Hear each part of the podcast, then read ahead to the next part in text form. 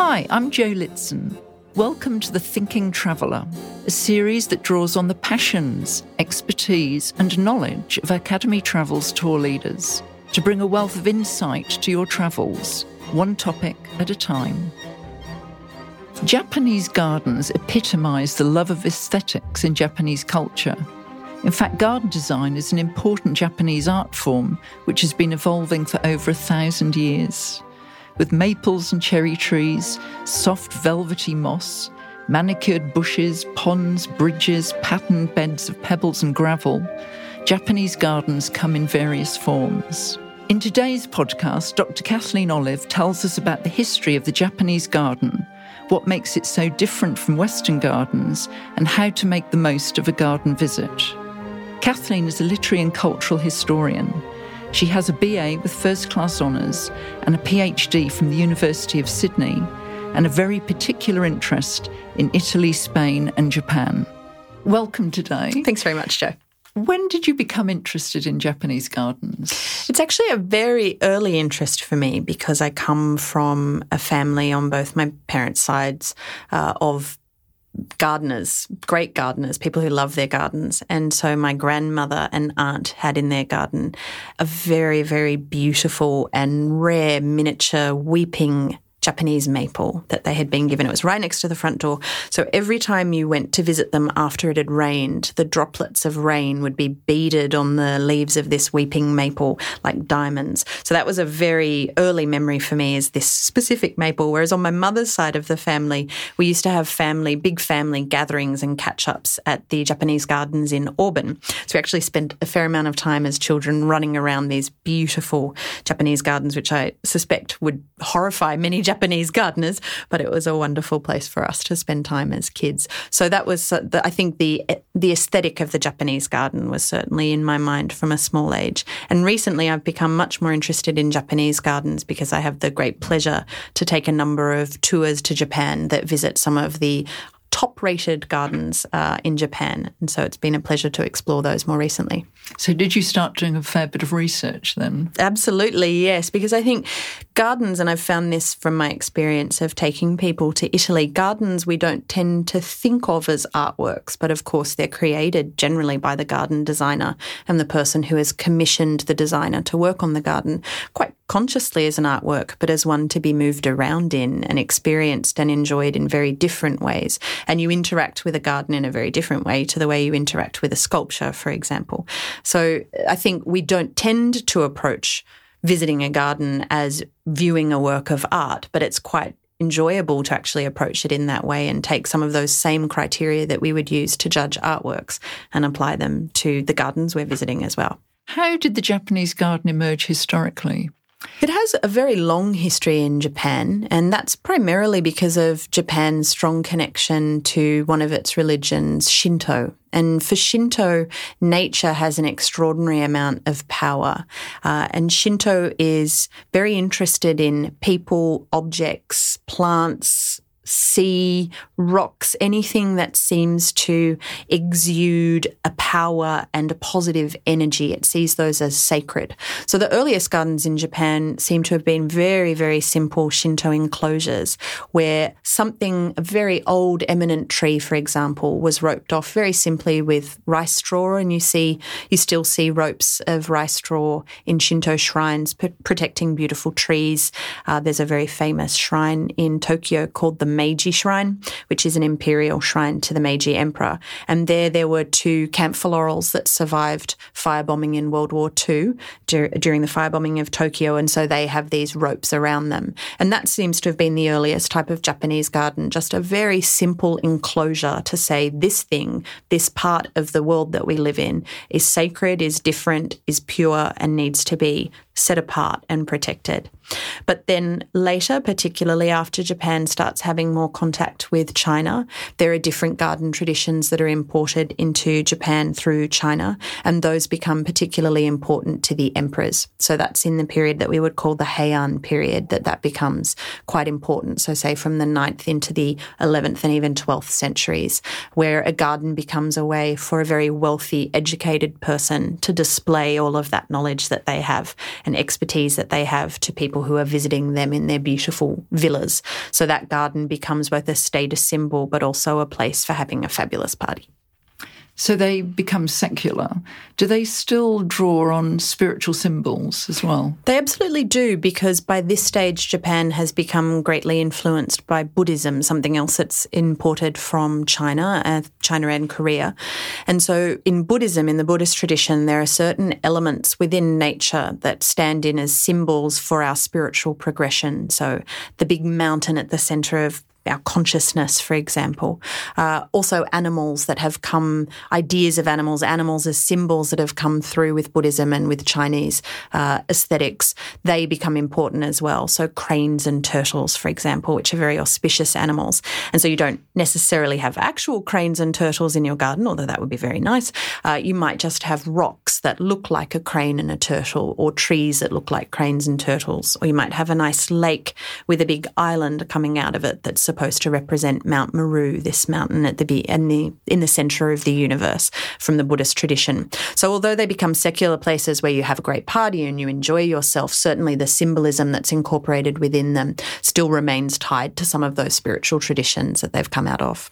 So ponds and water features become increasingly prevalent. Mm, water's very important. Water's very important in Japan in general because thanks to this strong tradition that has emerged with the religion of Shinto, water is a purifying force. And Shinto is very concerned with things being pure and clean. So water is very significant uh, in Japan in many, many ways. It's also a very mountainous country, which means that water is often falling from great heights uh, and they have, they're lucky to have nice quantities of water as well. So water has been important just from a, a, natural history point of view, but then also within the garden, water became very important in what we call the Heian period, this imperial uh, period uh, and culture that emerges in the city of Kyoto from the ninth, ninth century, uh, and that's what we call the pond touring garden. So that style of garden in the Heian uh, era that was so important was a, an actual pond with islands in it, and when you had people around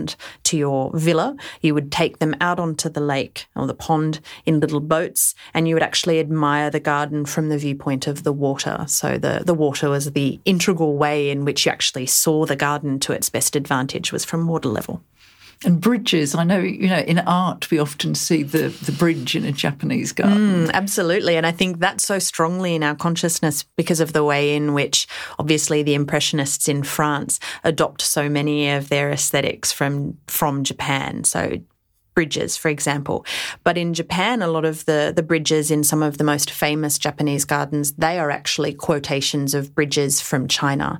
So what's happened is that someone planning a garden in Tokyo in the 17th century has seen a painting from China of a particular garden in China with a bridge in it, and they have recreated that bridge in their own garden in Japan, which then perhaps Monet decides would look nice in his garden in Giverny. So it's this beautiful long genealogy of things like bridges, absolutely and lots of moss apparently because it's interesting you know in western world we often try and get rid of the moss absolutely. culture it we see it as a weed. I think they've had to work with it because if you think of trying to have a garden in australia that was entirely made out of moss there's perhaps two places in the entire country where you would be able to do that. Your water bill would be enormous whereas in japan they do have a lot of abundant water and they it's quite a humid country as well. If you've ever been in summer you know it's extremely humid. So they can keep moss gardens alive alive.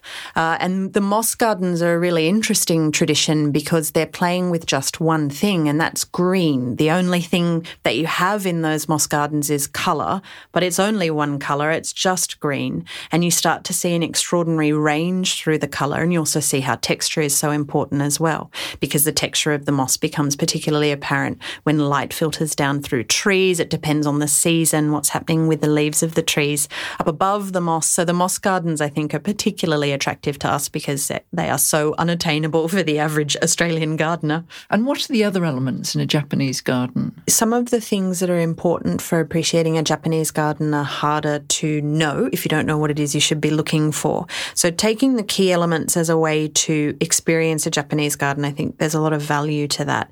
And one of the hardest things for us to see, unless we know it's there, is the way in which Japanese gardens were designed to balance positive and negative energies. So, what we might call yin and yang, uh, and which is coming out of really a Chinese astrological tradition that suggests that by governing positive and negative forces, we can influence the lives of the people who inhabit certain spaces.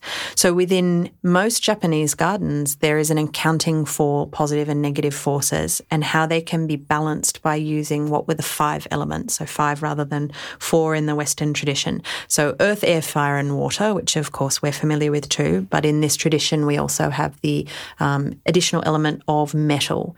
And so, if you can incorporate all of those elements within your garden, you can help to balance the auspicious but also the less auspicious forces in nature around you. And it can be very simple. So, it might just mean that you take a beautiful pebble and gild it, and there's your metal, for example.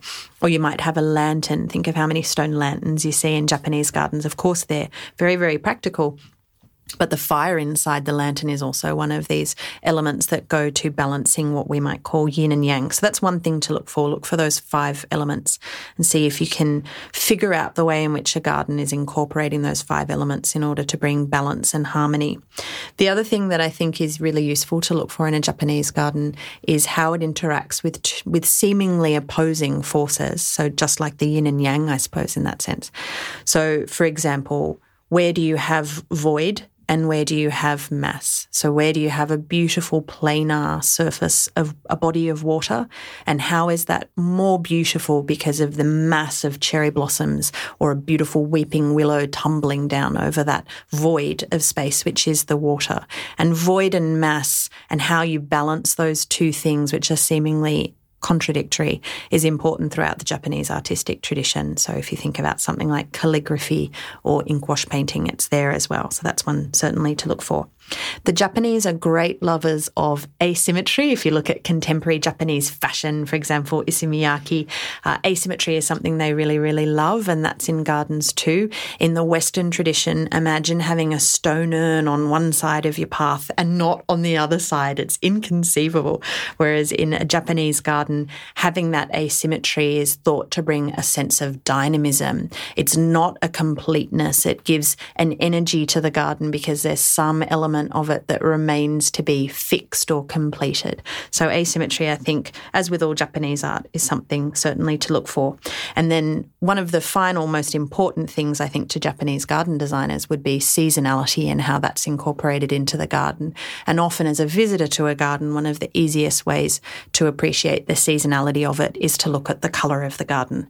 What's in bloom? What season does that thing bloom? What's happening with the colour of the leaves? The Japanese Tourist Board has a website that gives you a status update on foliage and the colour of the foliage in all of the major tourist destinations in Japan. So the seasonality of a garden is really important. And for us as visitors, one of the easiest ways to mark that is by noticing colour. And then on the reverse side, you've got the dry gardens. Can you tell us a little bit mm. about how they work? Absolutely. I love the dry gardens. I think that's a really interesting tradition. So the dry gardens uh, emerge, we often call them Zen rock gardens uh, in the West because in the 80s, your average Wall Street broker became obsessed with raking his little Zen rock garden for calm and peace in his office after a, a busy day uh, exploiting the universe.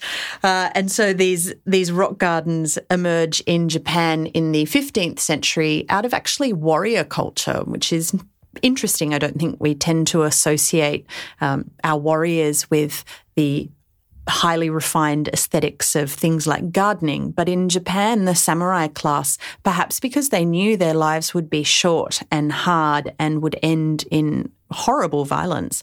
They were very, very interested in seizing the beauty of the passing moment, which emerges, it's an idea that emerges out of a Buddhist tradition. And so they became tea masters. They would arrange flowers. Uh, they had a high appreciation of pottery.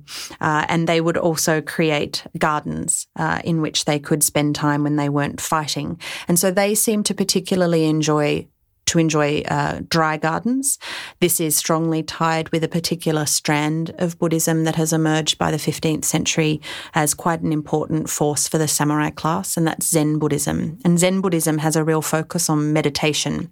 So these dry gardens, which to us look almost like the opposite of a garden, they look like the exact 180 degrees uh, away from a Western garden, just expanses of raked gravel with very few groupings of rocks or trees in them.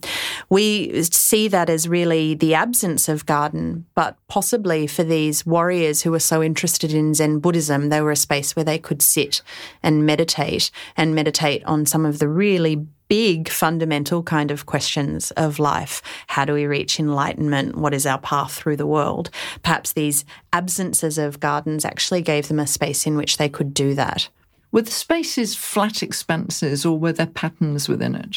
So traditionally, the gravel is raked uh, in patterns, and there's quite a, a, tradition of preserving the pattern that has been used, that has been created in that garden. They might look like ripples on the surface of a pond.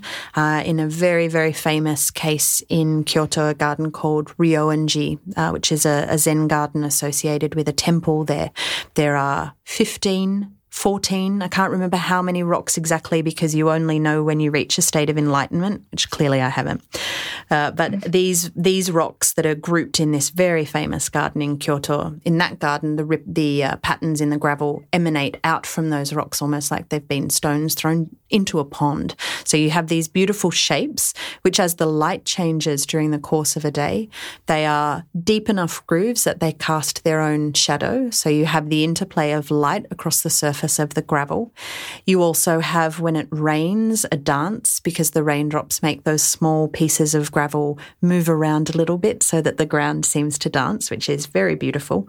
Uh, and you also have something that the Japanese have their own word, word for, which is yohaku uh, nobi, which means the beauty of extra white. So the idea of that raked expanse of gravel is that it is so pure, so clean, so simple. It is extra beautiful, far more beautiful than the most beautiful peony or rose or azalea.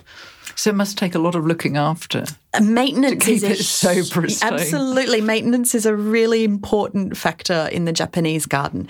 There is no kind of set and forget Japanese garden. You trim plants very, very carefully. The most famous gardens in Japan have teams of volunteers picking every single leaf off the moss in the morning before visitors arrive. You rake the gravel in some cases, the, the gravel is raked every day, in others, maybe only once a week. Um, most of the structural elements of Japanese gardens are organic. Bamboo, uh, rice straw, for example, they degrade over time. They have to be constantly replaced and renewed. Again, that's a, a tie back to Shinto that really values purity and renewal. So maintenance is absolutely part of the Japanese garden. And I think it's a way in which you build your relationship with the garden by having to continually tend it and do things for it. But no, they are not believers in the low maintenance garden, not even the Zen garden. So you've mentioned a few gardens. Are there some others that you think are particularly special? Well, Japan ranks uh, artworks, gardens, buildings for national significance. So they actually have a list of what they consider to be their most important gardens. And high on the top of that list is also one that I would rate as a personal favourite, and that is Kenrokuen, which is a garden in Kanazawa. And it's known as the Garden of the Attributes because Chinese um, garden history says that there were six attributes, six characteristics that the best garden should have. And the six are held in a very uneasy tension tension, they're seemingly contradictory. So to be able to have all six things in one garden is a very difficult feat. And this garden in Kanazawa is known as the garden of the of the attributes because it's thought that they are all achieved in this one garden. So it has an extraordinary seasonal variance. It doesn't matter what time of year you go. There will be azaleas if you go in the spring, there will be maples if you go in the autumn, but even if you go in winter, you'll see rice straw protecting conifers from the weight of heavy snowfall. So there's this beautiful structure even in winter. And that to me would be a, a very highly uh, ranked garden. And that's what's called a stroll garden. And that's another type of Japanese garden that emerges in what we would call the Renaissance, but which for Japan is the Edo period. Uh, and that is a garden that is designed to be walked around, as the name suggests. Uh, and as you walk around it, something new is always presented for you to look at. And it's something new that should really take your breath away. You know, the beauty of this huge bank of camellias, uh, or the sound of the water plashing down this miniature waterfall that's supposed to look like an important beauty spot in China. So that garden for me would be very high on the list. And people go to Kanazawa just to see that garden, and I would completely support their reasons for doing that. It's a stunning garden. But I also like some smaller gardens as well. So there's a garden known as the Bamboo Temple Garden in a town called Kamakura, which is south of Tokyo, a very easy day trip from Tokyo. And that is a temple where over time, perhaps it wasn't designed this way, it's believed. It just seems to have happened over time. The garden has been taken over by bamboo, and bamboo occludes all other light plants. I mean, that's another reason probably we don't like bamboo. Uh, birds can't even land in bamboo forests because there are no branches for them. So it's a very, very quiet garden, very muted. And the only thing that can grow under the bamboo is moss. So all you have is variation of green, variation of light, of, of light, and every sound is muted. So it's an extraordinarily quiet and meditative experience visiting that garden at Hokokuji is the name of that garden. So presumably you need to spend quite a bit of time if you go to visit. You, you can't rush through. You need to spend time making the most of the contemplative atmosphere. I think that's the pleasure of most garden visits, not just in Japan. I think the great pleasure of visiting any garden is that in order to, in, if you consider a garden to be an artwork, in order to enjoy it to the full, you have to move amongst it. And the thing that's particularly sophisticated, I think, in a Japanese garden is that your, how you move around the garden is very often set out predetermined for you by the person who planned the garden. And it sounds quite basic, but it might be things like how far apart stepping stones are placed. And that then regulates your gait. Can you walk quickly? Do you have to slow down and walk more slowly because of the way these stones have been spaced? So, in fact, the garden is telling you how to walk through it, how to see it. The garden designer has built that in. And often what they want you to do is not rush through it. They want you to take your time and move through it slowly in a more meditative, uh, more meditative style. Do we see a lot of this embraced in the West? Absolutely, we do. Yes. So, in the 20th century in particular, there were a number of key artists. We already feel quite confident about that in terms of the Impressionists, but also garden designers and architects, people like Frank Lloyd Wright, who travelled to Japan and were very inspired by Japanese aesthetics and started exporting them. And I think once you get minimalism as a movement, there's a lot that the Japanese can contribute to minimalism as an art movement, and the garden, particularly things things like Zen gardens are an important part of that. So the Zen garden has been adopted with great gusto in the West, and we're still continuing to adapt it in quite intelligent ways. So there's an Australian garden designer called Michael Bates, and he takes what to me are quite traditional elements of a Japanese Zen garden, just gravel, for example. Uh, and he uses Australian plants, Australian natives that can cope with that kind of hot, dry climate to recreate what is essentially a deconstructed Japanese Zen garden. So we do see them around us all the time to varying success. So his gardens, I think, are very beautiful. Whereas if you transit through Changi Airport in Singapore, wherever there is a dead corner in that airport terminal, they have put in some gravel and a rock and have decided that is going to be a, a Japanese garden. It's not anywhere near as successful as something so carefully designed as Michael Bates' work. But if you were interested, Japan's obviously the place to go. I think Japan is just a dream destination for anyone who loves gardens because there's an extraordinary variance in the types of gardens that you can see. So there are these historical gardens, there are very modern and interesting gardens, particularly that emerged from the 1950s onwards. The way in which Japanese garden designers interact with their own tradition is really interesting, I think, for gardeners to see. But also because the seasons are so important to the Japanese way of life, celebrating them, embracing them, uh, slowing down and focusing on whatever the joy is that that particular season brings, it means that there's also always a reason to go back and see a garden again because most Japanese gardens are designed to change with the season and celebrate the season in ways that sometimes I think in, in Australia, in the average Australian garden that emerged, say, from the 1960s, we tended to forget about the importance of seasons when we were designing, you know, lawn edged with some nice annual flower beds. Wonderful. Thanks so much for your time. That concludes today's episode for The Thinking Traveller, a series brought to you by Academy Travel. To stay up to date with the latest conversations in this series, you can subscribe at Apple Podcasts, Google Podcasts, or wherever you source your shows. For more information on Academy Travel's tour programme, to read other interesting articles written by their expert tour leaders, or to catch up with them in person at a public event around Australia, visit academytravel.com.au. Until next time, I'm Jo Litson. Thank you for your company.